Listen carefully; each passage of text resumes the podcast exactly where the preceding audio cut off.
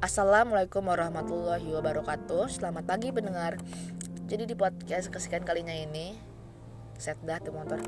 Hmm, aku pengen buat podcast berjudul dua ribu sembilan belas harus sedih apa senang. Pertama-tama, bersyukur banget kita masih diberi kehidupan hingga bulan Desember di tahun ini, sehingga gue bisa buat podcast, juga lu semua bisa denger nih podcast. Hmm, pencapaian yang disusun untuk dua ribu sembilan belas pastinya ada yang terwujud, juga ada yang belum terwujud ya kan.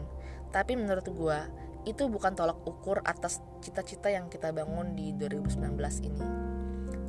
Pastinya warna-warni. Kita mengalami hal-hal yang beragam di tahun ini. Kayak misalnya mengalami hal-hal yang gak kita duga bahwa akan mengalami hal-hal itu. Intinya tuh harus bersyukur. Itu penting banget.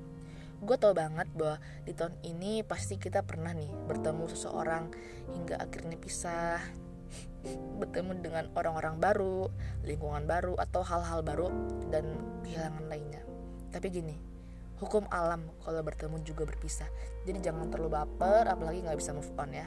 Itu cemen banget. Tapi yang mau gue perdalam di podcast kali ini adalah gimana caranya kita tetap bisa menjadi manusia yang terus bersyukur dan memperbaiki diri. Gak usah sedih dengan hal-hal yang belum kita dapetin di tahun ini, karena kalau kita perasa bangetnya dengan hal-hal di sekitar kita, pasti kita banyak bersyukurnya. Tetap jadi diri kalian yang bisa bantu banyak orang. Karena gini, semakin berjalannya tahun, berjalan juga umur dan pengalaman kalian. Buang hal-hal yang ngerugiin diri kita dan orang lain, mulai dari hal-hal kecil hingga hal-hal besar yang bisa kita lihat dengan mata kita. Boleh deh berjuang pada sesuatu yang mungkin belum tercapai di tahun ini. Tapi ingat ya, harus ada timbal balik sama diri kalian, bukan hal-hal yang ngerugiin diri kalian. Maksudnya tuh yang positif, kayak ngejar mimpi, targetnya mau daftar kedinasan atau apapun itu harus diraih dan tetap optimis gitu teman-teman.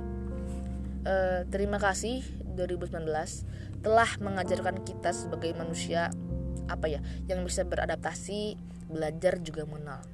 Kalau nggak karena masalah-masalah yang datang di tahun ini, kita nggak tahu artinya bangkit, jinak dengan bukan anjing, jinak dengan hal-hal yang nggak kita sukain, nggak kaget dengan yang dengan hal yang bikin kita sakit hati, dan juga kita harus berterima kasih pada anggota tubuh kita yang selalu semangat juga kuat menemani kita hingga bulan Desember ini.